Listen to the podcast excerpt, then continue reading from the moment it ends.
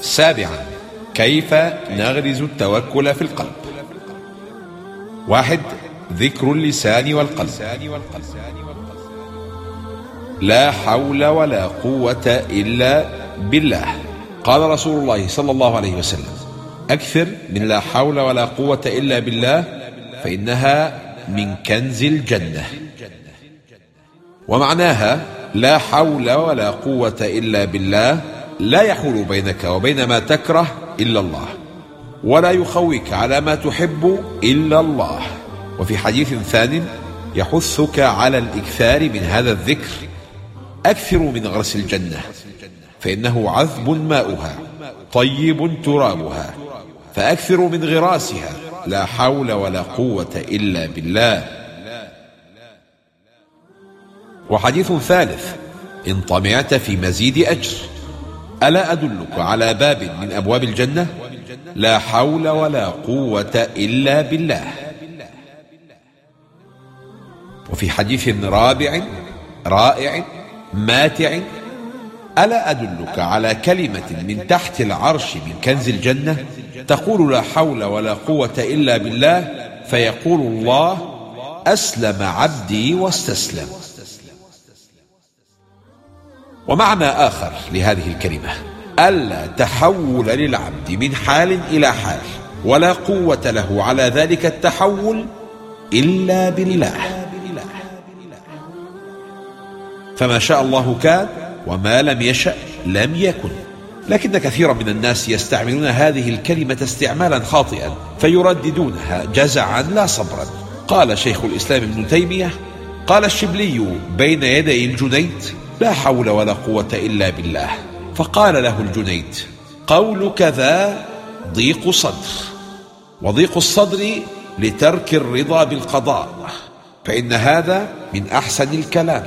وذلك أن هذه الكلمة هي كلمة استعانة لا كلمة استرجاع. وكثير من الناس يقولها عند المصائب بمنزلة الاسترجاع ويقولها جزعا لا صبرا. دعوات المكروب. في الحديث دعوات المكروب. اللهم رحمتك أرجو فلا تكلني إلى نفسي طرفة عين وأصلح لي شأني كله. لا إله إلا أنت. وكم من ضعيف عاجز عن بلوغ حاجته لكن قوي توكله على ربه فأعانه عليها. وكم من قوي اعتمد على قوته فخانته أحوج ما كان إليها. الدعاء بعد كل صلاة. كتب معاوية إلى المغيرة بن شعبة رضي الله عنه. أي شيء كان رسول الله صلى الله عليه وسلم يقول إذا سلم من الصلاة فأملاها المغيرة عليه؟ وكتب إلى معاوية كان رسول الله صلى الله عليه وسلم يقول لا إله إلا الله وحده لا شريك له له الملك وله الحمد وهو على كل شيء قدير. اللهم لا مانع لما أعطيت ولا معطي لما منعت ولا ينفع ذا الجد منك الجد. وقوله ولا ينفع ذا الجد منك الجد أي لا ينفع عند الله ولا يخلص من عذاب الله ولا يدني من كرامة الله جدود بني آدم أي حظوظهم من الملك والرئاسة والغنى والسلطان وغير ذلك وإنما ينفعهم عنده التقرب إليه بطاعته وإيثار مرضاته. دعاء النوم. كان النبي صلى الله عليه وسلم إذا أوى إلى فراشه كما في حديث البراء بن عازب رضي الله عنه في صحيح البخاري يقول إذا أتيت مضجعك فتوضأ وضوءك للصلاة ثم اضطجع على شقك الأيمن ثم قل اللهم أسلمت وجهي إليك وفوضت أمري إليك وألجأت ظهري إليك رغبة ورهبة إليك لا ملجأ ولا منجى منك إلا إليك.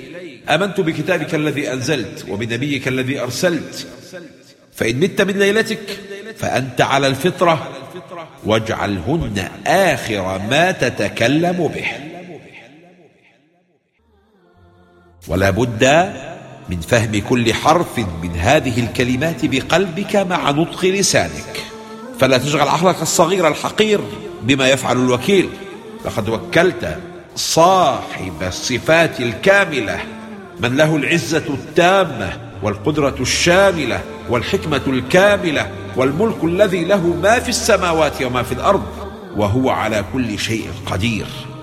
فإذا كان هذا وصف من وكلته وفوضته فكيف تحمل هم التدبير بعد هذا التفويض؟